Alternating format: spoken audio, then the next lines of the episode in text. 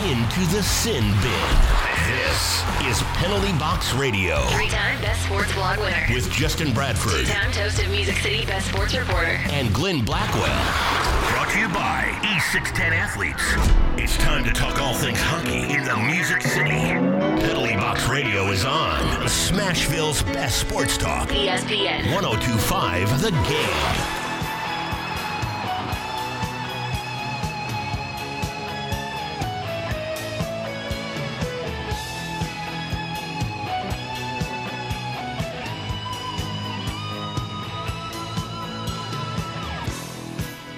Hello and welcome to Penalty Box Radio, powered by E610 Athletes. Justin Bradford, Glenn Blackwell, producer Josh, intern Spider Jack in studio with us. And hey, the Nashville Predators are on a th- th- th- three-game win streak. Yes, they are. And we could not How be more that? excited. You almost couldn't even get it out of your mouth. You were so excited. Win, stre- win streak. It just Win felt streak. weird saying that at this point. and you know But I what? like it. And you know what? One of those wins, a win over the San Jose Sharks, that that's a signature win. We've talked earlier in the season. We haven't had much to talk about in terms of signature wins, but that was a signature win right there against San Jose in San Jose. That was one of deal right those that was one of those games that a lot of people, including us, said you need to win that game. Mm-hmm. The Predators didn't really have a choice. They needed to get that confidence back. They needed to beat a powerhouse team like San Jose, and they took care of it. And then came back and Bridgestone Arena and took care of the Toronto Maple Leafs as well. They did. And Toronto, who has not been that hot lately, still a good win because it's a win against a team that's currently in a playoff position. Toronto, they sweep the season series, those two games, by a combined score of seven to zero. Two shutouts. Whew. It's wild, It well, It's no, not they, the they Wild. beat they It's beat not the them a Wild. couple weeks ago. Uh, but it's wild. but over some decent opponents, especially. So the Predators also swept the season series against Tampa Bay, right? hmm I'm not trying to you know make correlation here, but that's a good sign that when the Predators do turn it on and want to shut down a team that has lots of offensive weapons like those two teams, especially recently, like the Toronto Maple Leafs that have plenty of weapons, mm-hmm. like Auston Matthews, like John Tavares, like Mitch Marner, like William Nylander when, you know, the Toronto's not hating on him. like everybody else, they shut him down. yeah, They shut him down and in, in good fashion as well because there were times when it seemed like the, the Predators did not have control of the game. And in terms of possession, oftentimes Toronto did have possession. But the thing is, they stepped up and scored timely goals. Like that Boyle goal was very timely and very needed. The Simmons goal was very timely and needed. And then Pekka Rinne was true to form Pekka Rinne, especially that one save was on John Tavares. Ooh, yes. Holy moly, save of the year candidate right there. I still looked back at that one today and was like, "Are you sure that didn't go in?" and it did not, in fact, did go not in. somehow somehow did not so in let's see in the past three games toronto san jose and la they've had 27 high danger chances against and 21 high danger chances for thanks to spider jack on on those numbers right there. So it's uh, it's interesting too that even though they're allowing more overall they're finding a way to win. And Mm-hmm. i'm not trying to say everything's flipped and changed. We're seeing progress now Yeah. out of this team Well- and good good progress. Yeah, I think that we're starting to see the things that you know we had kind of pointed out last week. Um, those small things are starting to do right again. They're breaking up plays. They're playing the better defensive game. They're playing a better game in front of Pekka Rinne so that he can have those stellar games. Um, and so when you start to play that true defensive Predators hockey, you're shutting down people in the neutral zone. You're not even letting them get close. Um, and so naturally, you know, even if you're not generating a ton of offense, you're shutting people down a lot quicker than you were before. And so you're not really having to scramble around at the net. So I think that it's definitely showing signs of improvement. Um, they're starting to do a lot of the smaller right things. And I think that Preds fans can be reassured in the fact that, you know, a lot of people we saw on social media saying, you know, that, oh, well, they just play down to their competition and they do this, that, and the other. But now you see that when they are facing the San Jose's, they can match up, they can rise up, and they can beat those teams. So even if you feel like they play down to their competition to teams that are not playing so well, they can also play up. And so I think that we're finally starting to see what we've been wanting to see over the last few weeks. Um, just those slight improvement that are gonna that are gonna help push them. So and the players even talking about it as well. And Ryan Ellis even mentioned that they had a meeting just Mm-hmm. to talk about things. And you know when you when you win these kinds of games too, you build confidence. When you win a game against San Jose on the road in San Jose, you build confidence. Now, it was asked. Uh, I think it was uh, Adam Vingan of the Athletic was asking last night, asking players of well, was that loss to Anaheim a wake up call? And everybody's answering, no, we should have been woken up way before that. And, and those players are right. And it was one of those things. The thing is, uh, the way that they responded to that, and by getting those wins, the rest of the road trip, we were even saying, what four points out of the road trip is very important. Mm-hmm. I think everyone was thinking it'd be Anaheim and LA, not Yep. LA and San Jose. LA was supposed to be the given Exactly. out of that, but not necessarily San Jose. San Jose was the true test, and they passed that test. Uh, but when you when you look at that too, is those four points again this week. I say this week in terms of the Tuesday, Thursday, Saturday. Four points is great. If you're winning two out of three to finish the season, that's finishing pretty strong yeah. because you're winning 66% of your games. Now, in terms of these four, the four games of Tuesday, Thursday, Saturday, Monday, five out of eight points I think would be great too. And I'm mm-hmm. starting to look at this in terms of you're building consistency, you're building things. It's really hard to win a game in the National Hockey Yep. League. So Especially this time of year. yeah, when you're facing more teams that are very playing urgent hockey.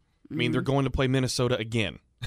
they're playing urgent mm-hmm. hockey. Pittsburgh is playing urgent hockey right now too because they still know their position. They're not comfortable necessarily in, in their position. Winnipeg, obviously, they're playing up and down uh, as well overall, and so they're trying to secure the position over the Nashville Predators Yep. and Minnesota battling for one of those last spots in, in the playoffs too. So five out of eight points is not bad. And looking at that from the, the standpoint of, well, if you're getting five out of eight, that means that you're really only losing one in regulation. If, if you're going that route, which I think is okay. Yeah. you're yeah. okay. Now, which one would you rather lose to? Pittsburgh. but Well, yeah, but let's yeah, let's just say you lose two out of those next four games. You're still if you're playing the right hockey and you're seeing that continued improvement, you're mm-hmm. seeing them do the things that they're supposed to do. Sometimes you just don't win a hockey game. And so but as long as they're playing correctly and they're playing with that energy, that speed and that grit, then that's still going to I think give them that jump start even if the final scoreboard doesn't Right. doesn't reflect Right. that. Well, so funny you mentioned that Steve Dangle and his Leafs fan reaction Mm-hmm. video today talked about how they shouldn't be Leafs fans shouldn't be as disappointed with that loss to Nashville because they did a lot of right things. They just hit a team that shut them down on the scoreboard. It's Mm-hmm. Yeah. not for lack of opportunities or anything, because obviously that Tavares opportunity, uh, Matthews had a couple opportunities, but Toronto had a few opportunities, and Pekka Rinne shut them down. So it's funny you mentioned it just like that. Is that even Steve Dangle's looking for the positive and how they performed against Nashville. The Mm-hmm. scoreboard says 3-0. Now, granted, the empty net goal, so a 2-0 game. Yeah. But but it was funny to see that on the opposite side that the Leafs have been really struggling and they're allowing a lot of goals. For the for so for them to only allow two plus an empty net is a big Yeah. positive They're for like, them. "We're doing something allowing, right yeah, here in five Nashville." goals, six goals, seven goals, four goals, five goals, Yeah. uh, and everything, and losing to teams like Ottawa. Mm-hmm. Not good for Toronto, so they're going through fr- through some frustration as well. And by the way, go watch Steve Dangle's video. It's it's very I like it because he even mentions Nashville and how fans are reacting. He's like, yeah, once you get that sniff of the cup, it changes how your fan base reacts to stuff. Mm-hmm. And he's like, Toronto and Nashville fan bases aren't that different anymore. Yeah. he sees things He's- that people say He's too. so fun to watch. I haven't actually watched this one. I need to play catch up, but Yeah, he's he- fantastic. He, see- he sees he's things. entertaining. Yeah. he things sees things out there. So Glenn, it was '90s night.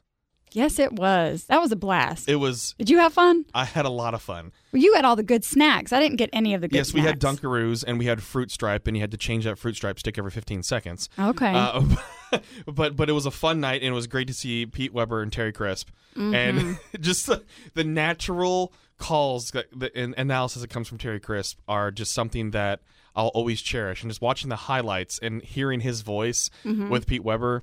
Uh, was absolutely fantastic to hear those calls, but but what I love was the the way they're able to take some nostalgia in there and have fun with the songs because Jeremy K. Gover, the Predators Radio Network, and then uh, myself and Cutler Klein and, and Chris Brooks were all like putting songs of songs that need to be played for this Predators '90s night game, and they hit a lot of them.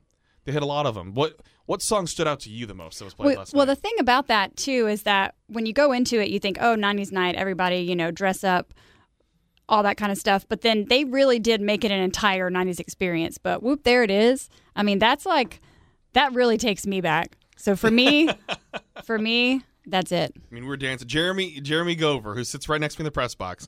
You can hear him sometimes on Preds Insiders. Mm-hmm. He's on the Predators Radio Network doing post game interviews and pre game interviews sometimes. He was dressed in a Nirvana shirt So good. with a flannel and a backwards Nirvana cap. it was fantastic. he was the only one out of the Preds media corps dressed up I didn't get to see him high. at the game. I did see his photos on social media. Yeah, it was great. with Mace. Well, but, oh yeah, but Mace did not have the box that he needed to have uh, right in front of him. He was doing this best color me bad. oh it was so good. It was but so but it was a fun night, and it was what's even better. They won, and what's even better than that too, Asher Collier. Yes. He was the two day signee with the Make a Wish Mm-hmm. Foundation, and he was able to be a part of practice. He was signing. Brian Boyle was there to sign him. He walked out with the guys for warm ups with Pekka Rinne to take the ice as well. And, and last night after the game, walking out of the locker room, seeing Asher and then all of his little friends and everything, and Pekka Rinne signing autographs, and PK Subban's out there, Filip Forsberg, and they're all getting pictures and everything like that. What what a true awesome experience, and big big time ups to Make a Wish and the Predators Foundation for pulling off, and the Nashville Predators because they gave that that young boy an awesome experience. It's Yep. something he's never going to forget, and he has such personal things. And I know his, his dad Colby was really really pleased with that and captured a lot of great video on that. So if if you want to see some of that experience that Asher had, because he put a GoPro on Asher's helmet out there for a little bit, um, and and everything too. It's at the MD Media on Twitter to to see that experience because it's something that's great that the Predators Foundation, Make a Wish, and the Predators put on, and just what an awesome experience. Yeah, a lot of dreams came true with A that, lot of and dreams. I get emotional even thinking about it. So yeah, you should definitely go check it out. Um, and kudos to everybody that that pulled that off because that was absolutely fantastic, and to see how excited he was was that yeah. was everything. Oh yeah, and, to hear him answering some of the questions too. Uh, want your sister to come up? No. so what an experience and, and, and a great a great little boy there too. So kudos Asher, that was awesome. We're so happy for you and proud of you and wishing you all of our best. Well, we have a great show tonight coming up because we have Tommy Novak, who is a Predators prospect. He was a 2015 draft pick. of The Predators. He just finished his career with the Minnesota Gophers, and then today signed an amateur tryout agreement contract with the Milwaukee Admirals. So he's coming up next. And after that, we have Amanda Leveille, who's the goaltender for the Minnesota Whitecaps, the first two time Isobel Cup champion goaltender in the National Women's Hockey League. We're having her after that. So all that and so much more coming up here on Penalty Box Radio. You're listening to Nashville's best sports talk, ESPN 1025 The Game.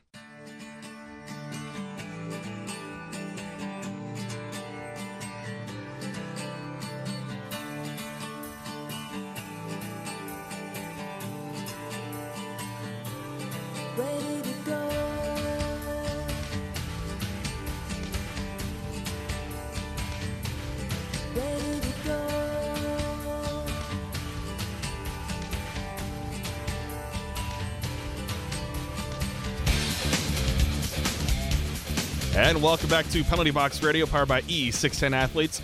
Justin Bradford, Glenn Blackwell, producer Josh, Spider Jack, and a good throwback to the Predators taking the ice song right there, ready to go by Republica. Thanks, Josh, for fitting that in there. That that gets gets us going. Okay, well, folks, as college hockey is coming to a close for the season with some teams, we're seeing a lot of those prospects signing contracts and getting their huge opportunities with pro clubs now.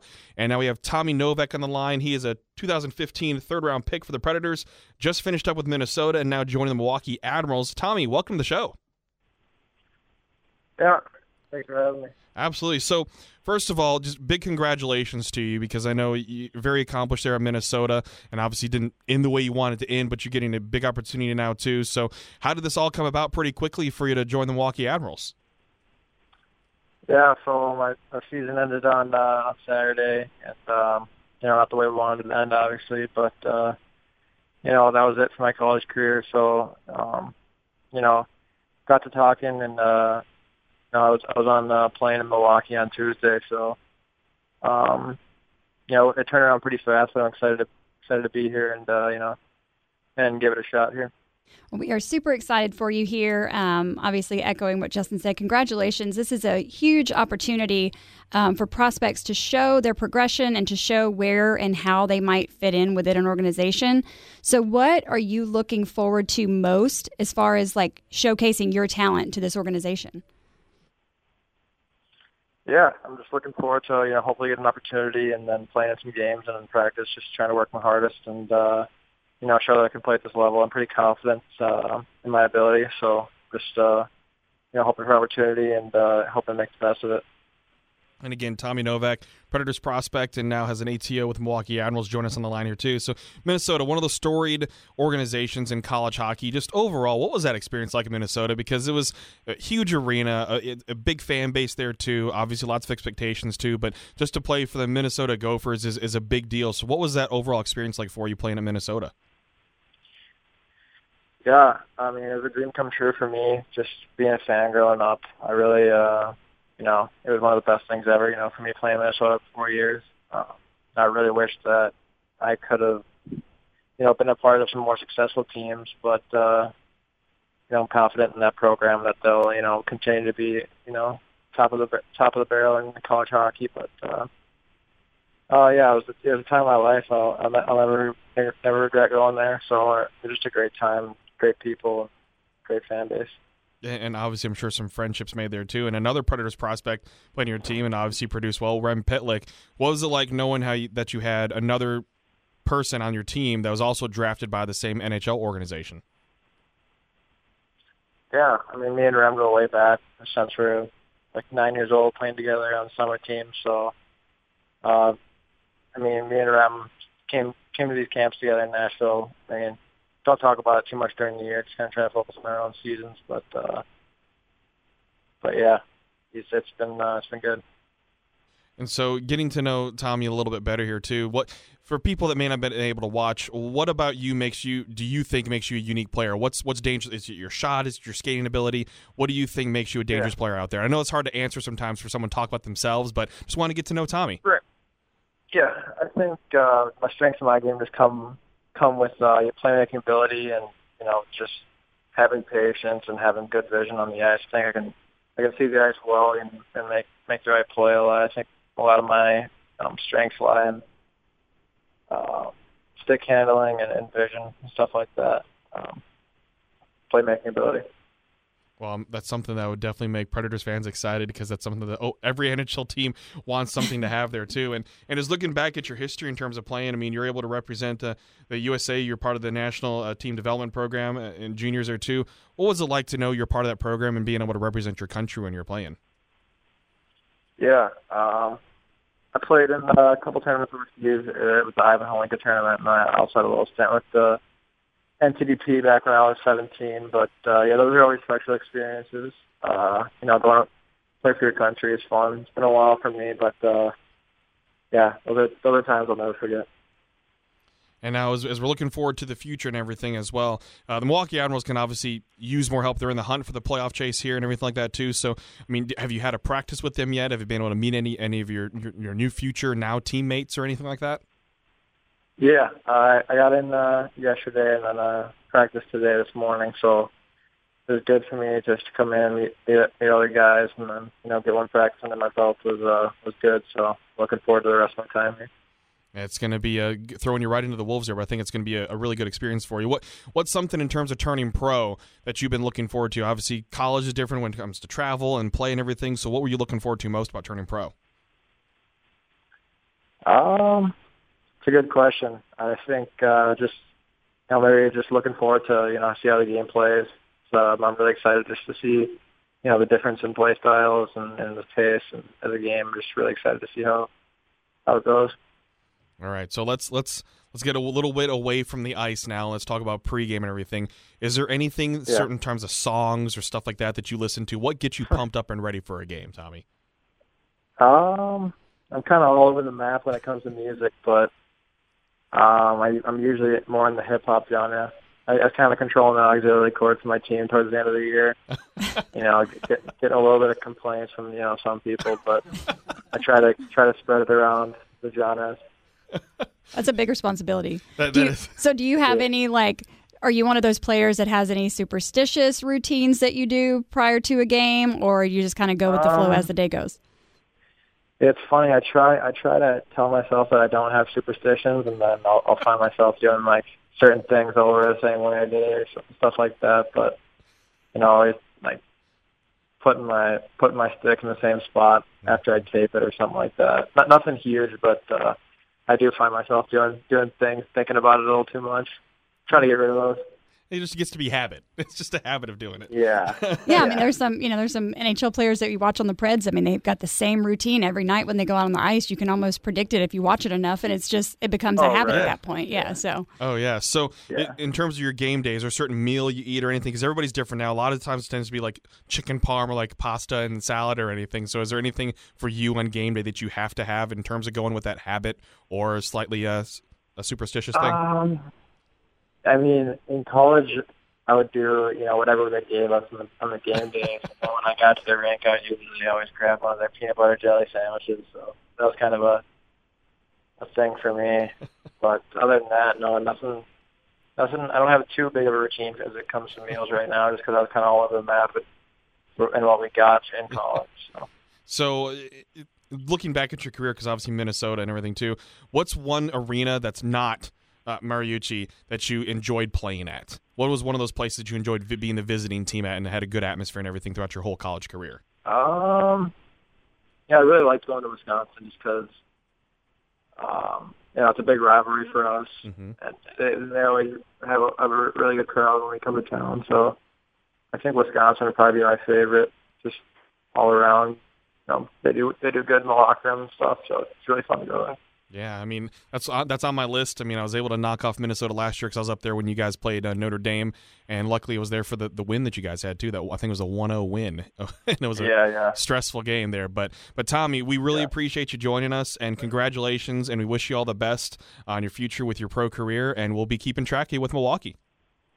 All right, perfect. Thank you. All right, thanks so much, folks. That is Tommy Novak. Just signed an ATO with the Milwaukee Admirals, so he'll be joining that club there too. Just finished up with the Minnesota Gophers. Uh, Predators prospect drafted in 2015 in the third round. So hopefully, big things coming for him. I'm glad to see him signing that. I mean, I. I was almost expecting Rem Pitlick to sign first, but then Tommy Novak comes in as a surprise today, and it was great to see that too. That they're just restocking that cupboard a little bit here as we go. Exactly. And I mean, it's got to be such a busy time for him right now. And you think mentally, ha- where you have to be mentally to be able to take that next step and go showcase what you're made of to the admiral. I mean, you it's you jump straight out of college hockey and then jump into like, oh my gosh, I'm going to go into the pros, and it's just like I can't even imagine the whirlwind. But he seems like he's taking it all in stride and he's doing well with that, and it's got to be Yeah. such an exciting time for him. His season ended, and he was on a plane two days later. Yeah. Uh, but to give an idea, I mean, he I know he's dealt with some injuries, but he played you know plenty of games for Minnesota. I mean, his freshman year, he had 27 points in 37 games, then 14 points in 20, 26 and 34, and then 21 and 38. And obviously, you can tell he's a playmaker uh, because last season in 17-18, he only had three goals, but he had 23 assists. So he knows how to set people up. He is a playmaking center. So interesting to see how may, maybe that's a guy that could pair well with Eeli Tolvanen. Yeah. I mean, how out there in the often do we talk about that on the show? Yeah, playmaker out there. You've there. got to have the playmakers Yeah. out there doing those things. Absolutely. so. Okay. Well, folks, up next, we're going to continue the hockey talk at Penalty Box Radio. We have Amanda Leveille. She is the Isobel Cup winning goaltender of the National Women's Hockey League, Minnesota Whitecaps. That's up next here on Penalty Box Radio. You're listening to Nashville's best sports talk, ESPN 1025 The Game.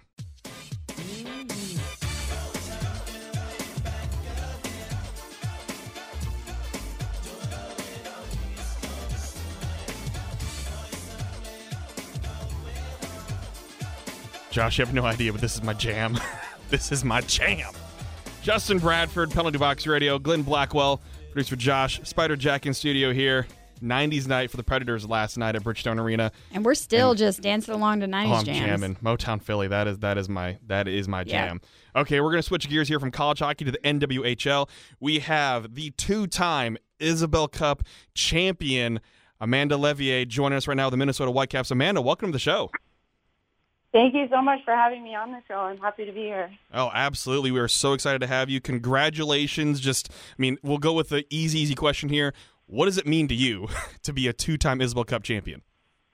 Uh, both of them were really special, and this last one especially, since we got to play on our home ice in front of all of our fans who have opened up or embraced us with open arms the entire year. We had 10 home games, and we sold out every single game. So it was just as much a win for us as it was for all the fans. So it was truly special when Lee Stecklein scored and the entire building just erupted.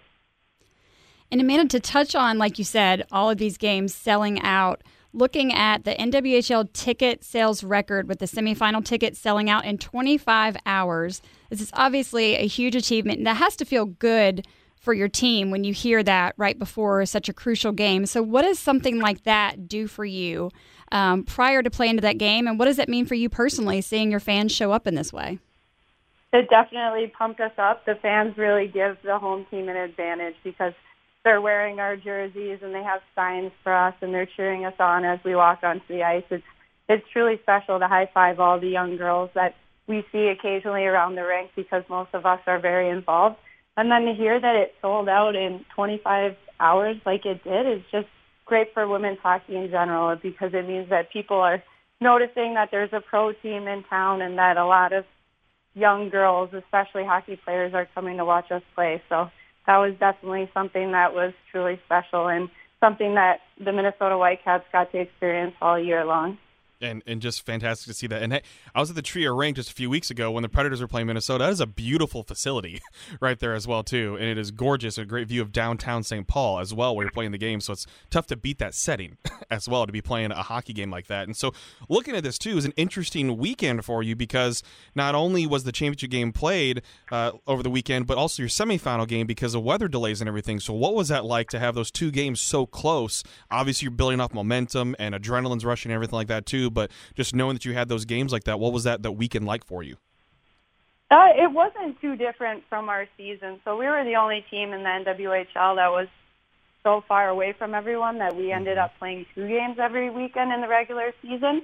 So we actually got one day in between to rest, which was something that we didn't have all year. So it didn't really change our mindset going into the weekend. We knew that we had to take it one game at a time and just play our best hockey for the full 60 minutes. And that's what we did as we went into the weekend. And again, it's Amanda Leveille, the goaltender for the Minnesota Whitecaps, a two-time Isobel Cup champion, joining us right now. And so, looking at this too, I mean, you played your college hockey in Minnesota as well. So, folks in, in Minnesota, in St. Paul, and Minneapolis are very familiar with you already, just because you played your, your college hockey there too. What was it like going back to Minnesota and being able to win a championship in the city where you played your college hockey? It's very special, and there was a lot of Minnesota Gopher fans that I had met at my four years in college that came to the game and were actually wearing Gopher jerseys. So that that was really special. And then there's also, I think, pretty much the entire team is from Minnesota, so they got to have all their family and their friends come and see them win a championship, which was really really special for all that were involved. And Amanda, switching gears a little bit back to Nashville, you had the opportunity to experience the All Star game here. I was in attendance at that, and I had an absolute blast watching y'all. Um, and on this show, we often talk about just how much we embrace the growth of the sport that we're consistently seeing down here in the state of Tennessee. And I wanted to get your take on being down here for that and participating in the All Star game in front of the crowd that we had here. And how does that experience make you feel as you look forward to the future of this league? That was an incredible weekend of hockey, and I'm so grateful that Lee Stecklein, my teammate on the Whitecaps, picked me to play on her team and to be able to compete in the All-Star weekend in Nashville. The game we played right after the Predators game, so a lot of the fans actually stayed. And when we stepped onto the ice, I'm not sure how many people were in attendance, but it was definitely some of the biggest crowds that any of us had played in. And one thing that really stuck out to me was after the skills competition the first night, there was so many young girls that had jerseys from the NWHL, from players that weren't there that weekend to players that were, and a lot of USA hockey jerseys. And it's so cool to to see that many young girls wanting to continue to play hockey and hopefully one day be in our shoes. Uh, it was absolutely awesome to see at Ford Ice Center the All Star comp- the skills competition because I was running a tournament in the other rink while you all were playing your skills competition over there, and it was just awesome to see the fans and so many people stayed for autographs. That that's what's helping grow the game there too is that one on one FaceTime experience that so many of these kids were getting with you all the players too. So what what does it mean to you when when you see a young girl come up and you know as a hockey player and just ask you or wants to talk to you? Just how much does it mean to you being an influence like that? It means everything. I'm really grateful that I get to be in a spot where I can be considered as a role model to young girls because when I was growing up, I didn't really have the opportunity to play girls hockey or to look up to anyone who was a girls hockey player. I could look up to those players who played in the Olympics, but that only comes around every four years, and those players weren't really accessible the way that the NWHL players are. So anytime that I can stop and meet a new fan and talk to them for a little bit and share a little bit of my journey to get into the NWHL, I really want to do that. And as does everyone in this league, they want to grow the league and give all these young girls the opportunities that we are having now because it's truly, truly incredible when you think about the growth of women's hockey. Uh, Minnesota getting a team in the NWHL in just its fourth season, it's already expanding into a new market, and we're getting paid to do something that we love. So we want to continue to grow this so that there are even more teams in the future, and all these young girls can get to play in this league one day. Absolutely, and coming to a city like Nashville, where there currently is not an NWHL team, just shows the growth of the sport there too, and the demand for more women's hockey to be out there, and for more development of young girls with hockey out there too, because of the, the the crowd that was there, and people seeing that, people willing to drive hours to come and watch the game and fly hours uh, to, to watch the game was absolutely amazing. And, and now I want to switch to international hockey because in 2016 you won the, the, the Nations Cup with the uh, with Canada. And what was that like to be able to represent your country when playing the sport that you love? that again was another incredible experience that I'm really happy that I got to be a part of. It was always my goal to be able to throw on the Team Canada jersey, and that was the first time that I got to do it at an international tournament. And my parents came to the game, and they got to see me celebrate with my teammates for a championship. So that that was truly special. Well, this this has been fantastic, Amanda. We we really appreciate you taking the time to, to to join us, and we send huge congratulations to you. It's so awesome just seeing the celebration on the ice and following along on Twitter with with the live streams because that's a way for people to actually watch the games too. It's great, and it's fantastic to see the growth of the sport. And just a tremendous congratulations to you and all of your success. Thank you so much. No, absolutely. Okay, folks. Amanda Leveille, goaltender for the Minnesota Whitecaps of the National Women's Hockey League, the only goaltender to win two Isobel Cups now. That is huge right there, too, and still has such a great career ahead of her. And hey, did you know in Minnesota that she was earning so many different honors? She was the All Academic Team for the WCHA, uh, she was an All Big Ten honoree, and was named to the NCAA Frozen Four All Tournament Team. She good. She talented. She really good. and for everybody listening that did not know, I think the record, um, she had mentioned that she wasn't quite sure the number at Bridgestone Arena for the All Star game. I think it was like 6,100 or something. Yeah, and that great. exceeded, yeah, anything that they had ever played. It was just fantastic. I love Fantastic having, I love see it. chatting with her. folks i love this growing the sport of hockey whatever it takes whether you know it's in different countries whether it's uh if it's with men women children adults get out there and play. You can play the game you go play the game you grow the sport of hockey you go and support it you get involved with it you do whatever you can to grow the sport of hockey because it is fun it is a great way to exercise lord knows i need it but it's just a great way to grow camaraderie with with people in your community as well and as you could just hear from the emotion in her voice how much it meant to her to be an influence to be a role model to help be one of those people that people can look up to in the sport of hockey i love it you could feel love it. that there. You I could feel, feel- it yeah. at Bridgestone Arena that Yeah. day. I had chills. I told you before. I got kind of teary eyed because I was Yeah. watching people get so excited, and I was watching them be so excited watching the crowd, and it just you felt that energy. Um, and it's just a fantastic feeling, and I absolutely love that she got to be a part of that, and I love that we got to chat with her today. Yes, absolutely. Okay. Well, up next, we're going to answer a bunch of Twitter questions, and Spider Jack may make his debut. He's been doing so much stats for us. There's a few questions on there that I think he might be good at answering. So, all that up next, we're going to talk about lineup and, and all these different questions, maybe more 90s night talk. I don't even know. But that's all next on Penalty Box Radio. You're listening to Nashville's best sports talk, ESPN 1025, The Game.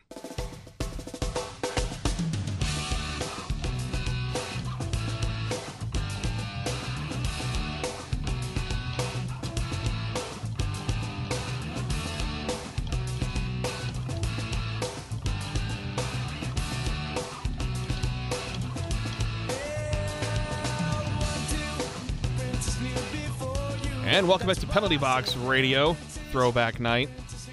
Justin Bradford, Glenn Blackwell, producer Josh, Spider Jack in studio. And speaking of throwback, did you see that Bill and Ted 3 might be happening? No, It was just on Twitter earlier. I'm under a rock. Okay, good. It's only today. Earlier, yeah, like announced that they plan on What? starting to film this summer to release next summer. Don't know if it's a joke. No way. What is? I'm loving all this heavy nostalgia in my life. I this know. is great. But hey, that's what older millennials just live for. Yeah. Nostalgia. Oh my gosh, I know. Well, when I tried to pick out what I was going to wear to 90s night, I went to the store and they had a plethora. Oh Of- yeah. I mean, MTV, Hakuna Matata, Friends. I mean, it was crazy. Sells money. Yeah. It so sells money. It makes everywhere. money. it does. It sells money. It sells money. Makes money. Okay, let's get to our questions here. First one. i this is from Michael Wade. If you could change one thing about the Predators, what would it be? one thing. Uh, Glenn, what do you think? I'm thinking of mine. Okay, just as an organization, I would say that they should have um they should have like actual cats or saber really or that? tigers We're talking or off air and tigers you're- at the game. No tigers. Not LSU. Mike is great.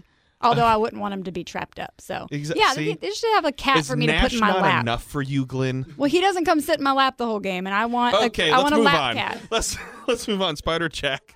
What is one thing you would change? Uh, probably the name. Oh no, don't go there. What would you name them? Are you gonna go all the, Na- Emery? the uh, the Nashville domestic felines. Uh, Oh, my always gosh. comes oh my mind. gosh! See, It, you know, It's- it, it it would be works. perfect if It then you have the works. cat in the lap. Do you want the, they're predators? You don't want them to be domesticated. Then they're just gonna come and feed a can of tuna, and then the game's over.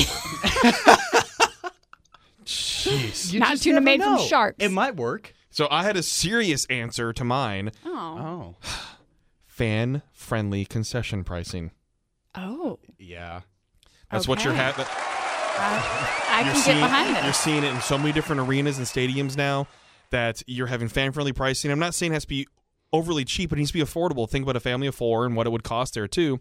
Is that the Atlanta uh, Falcons have done it? I think the Hawks have as well. There's multiple other stadiums that are getting onto this because they're making their money. I mean, the beer prices are going to be beer prices. Okay, that's where you're making your money. Is that? But a hot dog does not need to cost five dollars. Yeah, It just it just No. doesn't. I mean, two dollars yeah. things like that. You know, you make it affordable and they're going to buy more. That's what I think. You make it affordable, people will buy more stuff. They'll be happy to buy stuff because how many people, especially Nashville, where the arena is located, which is downtown, how many people go and eat dinner before the game, before they even enter the arena? A lot of people go and eat, or they'll eat at home, or they'll do something at home and, and, and out, or they'll pick up something at the fast food restaurant on the way in. But if you have fan friendly concession pricing in the arena, then people go, oh, well, it's going to cost the same amount to eat at the arena that it would anywhere else, so we might as well get the food there. Yeah, it's very, very true. Just saying. Forty-two dollars. Good point. Good point. Forty-two dollars on Yours- concessions. Yours Okay. might happen before mine. So, Well, good we'll, call. we'll see, but no on the domestic feelings. Okay. Project Pat Summit asks if you limited the choices to Preds players, who would get the various end of season awards? For discussion's sake, let's say Hart, Norris, uh, Selke, and Vezina. Well, the Vezina one, I still would give it to Pekka Rinne. I would based on number of starts. Uh, the the the Selke would be Colton Sissons. For me, the Norris would be Roman Josi, and the Hart would also be Roman Josi. Okay. me. Okay. Just based on where we're at right now in the season. Yeah, Because yeah. he, in the later part of the season, when there's been times Josi has put the team on his back, he really has. Yeah. Anyone else? Well, okay, so I say I say for Vezina, I would still put Pekka Rinne in there. Um, I don't know. The Hart was kind of tricky for me because when I look at when I think of that, I think about all the contributing factors that lead to Right. that that team success. So I'm thinking like you know I'm thinking points, and so I don't know. I You still going think that Johansen? there. I still think that Johansen is valuable enough to this team to be able to say. Well, he's obviously Well, valuable. no, you didn't let me finish my sentence. To be able to say that I would that he would be my pick as the Okay. most valuable for that. Yeah. Okay. Jack? Uh, I'm with you on Norris and Selke. Uh, I'm gonna go Ryan Johansen for the Hart, Okay. and honestly, I'm gonna say Juuse Saros. for Okay. the- that's, that's for the Vezina. You say you say I say Pekka. I say you. That was really funny. Oh, that was in your head. That was funny. Oh gosh, this reminds me of the days of Buck. I thought that was over. It's never over. They're always listening. You should know that by now. Okay. Sean Tidwell asked, based on last night's play, do you think it was a message that was received for Turris?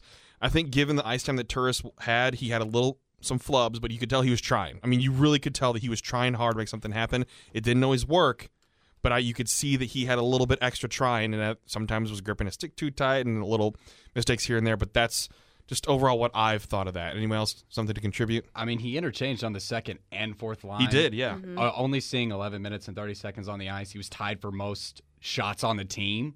I mean, he's shooting inside the circles, delivering hits in the defensive zone. I mean, you could only tell he had one or two moments where it's like, what are you doing? But then it was like, there were a couple times where it's like, that's a smart play. And I mean, he's, Yeah. he's, it's, he's not there, but he'll get there. In a couple Yeah, shots too. yeah. Yeah.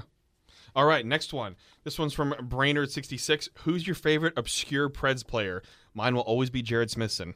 I did score my first ever beer league goal with a Jerred Smithson stick. Really? say that, yes, and it broke. So is he yours? No, you know for he's that? not mine. So mine is going to be Jamie Allison. Mm-hmm. And I hate to say that he's obscure, but he only played He wa- 67 games Yeah. for the team. And the reason why is one, I know him, and he's great. He's always going to be one of our favorites. And he dressed as goaltender, and he never got to play, but he did get dr- he got to dress as it. Yeah. And then uh, three, when I wrote my book, I mean, met him at a Tim Hortons to interview him for the book. So I mean, there's a he fa- came there's here. personal He reasons. came here and put on a concert for us one yeah, night. he sang He Garth sang- Brooks. Yeah. So no, there's a reason why he's my favorite, and it's for personal reasons. And love Yeah. Jamie Allison. Glenn. Yeah, he's my favorite. I wouldn't say obscure for me. I was going to say Brandon Yip because a lot of people would be like, Yep. "Wait, yep, yep, what? Yep. Yip, yip, yip, yip." Uh, half Asian brother. There was always a good. Right there. there was always a good chant when he was on the ice. So Jack Olli Jokinen. Olli Jokinen. It's because of the waffle Oh, gift. It was isn't the waffle. Yep. Yep. yep. Definitely goes the waffle gift. Okay. Uh, Canuck for Liberty. In light of the Preds 90s TV show bracket from yesterday, and this question is for Glenn or whoever else is on, but for you, Glenn, what is the best 90s show just uh, the best 90s show and explain to them why it's Boy Meets World? Oh, okay. So he gave that answer, but I am going to counter you, Johnny, and I'm going to say that it's Saved by the Bell Okay, that's fair. is is definitely the best. I liked Boy Meets World, but Even though Zach Morris, the character, down. is trash. You know what? He is. He's you a tr- do not. no, no, no, no, no. Time out. No, no. Time out. I love Saved by the Bell, but the more you look at that show, You didn't Zach follow- Morris, the character, is a trash human being. Is you he did not follow the Saved by the Bell rules. Time out means you stop. No. And let we me cannot talk. have I dead talk. air. We cannot have dead I air. was going to talk. Like Okay. Zach Morris can talk during timeout, but nobody else can. Okay, Glenn, res- re- respond. Do not trash talk Zach Morris in my presence, or do not trash talk Saved by the Bell. Okay. End of story. Kelly Kapowski will always have my heart. I loved Okay. her. Okay. Jack, did you did you were even alive in the nineties? He was No. not. You but I to- tell you what, though, Oh, that's boy. Seinfeld. okay, and see that's fair. That's fair. That's very fair. Okay. It's not right, but it's fair. What do you mean it's not right? Oh my gosh. Uh, back to prospects now. Kyle Woodall asked if the Preds signed Pitlick and or Fabbro, would either of them be expected to play this season? Uh, Pitlick, I would say, would be expected in Milwaukee, if anything. Fabbro, maybe. I'd be willing if Fabbro, if they lose this weekend and he does end up signing, I'd be willing to put Dante Fabbro in against like Buffalo or Vancouver the last week of the season. Give him some experience. Some in experience, but that's that, that's time. it Yeah. If injuries happen or things like that, but there's there's still some things that obviously would be interesting to see where he's at. Not every college defenseman coming out of college is Charlie McAvoy, Yeah, this is true.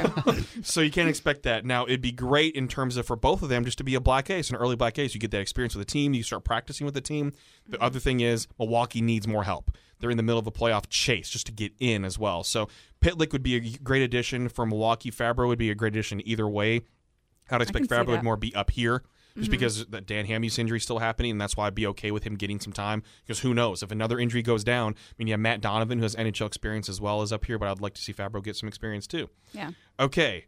Bobby Butler, 1865, asked Is Jon Cooper the clear cut winner of the Jack Adams, or does Barry Trotz have a reasonable shot? I think Barry Trotz has a reasonable shot, be given the situation.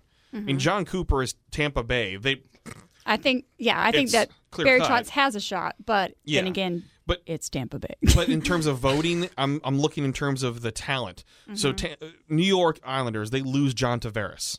yeah. Then Barry Trotz comes in, and instills his system, and they've been battling for first in the Metro almost all season. So to take a team that lost their superstar franchise player Yeah. and to be able to make them that competitive, And then when you look at Tampa Bay, it's like they've got their best they're stacked. team yet. So Yeah, they're stacked, and that's obvi- no way I'm taking anything away from Tampa Bay. I'm giving in terms of best coaching because of what he's had to do. Mm-hmm. Yeah. I'm not saying anyone could do that with Tampa Bay. You've had great teams out there before. I mean, this team, the Predators team, they've had lots of talent. and They've been inconsistent at times too. But Barry Trotz, what he's done with the New York Islanders, I think he obviously deserves to be in that discussion. And, and no, I think that's fair to say. Yeah, for sure. Yeah. Okay, let's get to another one here. And uh, that oh oh this this is a fun one. Let's see. This from How's It Going, eh? Should the NHL ban the lacrosse style pick up the puck move from behind the net before somebody pulls it off in a league game, or just let it happen as a progression of the sport? Uh, that is called the Michigan. Right. That is called the Michigan right there. And no, I don't want to see it banned. If a player is able to pull that crap off, let them do it. Good for them. I cannot because that takes some skill just to Kudos lift the to puck you. up like that. I want to Yeah. see them be able to do it. How many uh, times has Forsberg and Arvidsson done that in a game? They're gonna keep trying, and ima- imagine if it's in like overtime in the playoffs, Oh. and they win, And it works. and it works. That is gonna be fantastic if that happens. I, I cannot wait to see and if that. it does, you called it right here on Penalty Box Radio. yeah, make sure to mark it down March twentieth, two thousand nineteen. Mm-hmm. We had this conversation. at eight fifty six p.m. All right. Well, Jack, thanks for making your debut on air and answering some of those questions. Thank you for having me on, man. This is Absolutely, really cool. absolutely. Producer It's fun. Josh, thank you for the '90s throwback music, man. Appreciate that. Anytime. You're a gem. You're a true. You're a slap bracelet. Maybe we go back to the 80s next week. Maybe. yes. All right. Glenn, as always, appreciate you. Thanks for Absolutely. being part of this. Folks, thanks for tuning in. More information on the Nashville Predators and all things hockey in the Music City on penaltyboxradio.com. Make sure to follow us on Facebook, Instagram, and Twitter. This is Justin Bradford for Glenn Blackwell, Josh Upton, and Spider Jack. Thanks for listening to Penalty Box Radio on Nashville's best sports talk, ESPN 1025 The Game.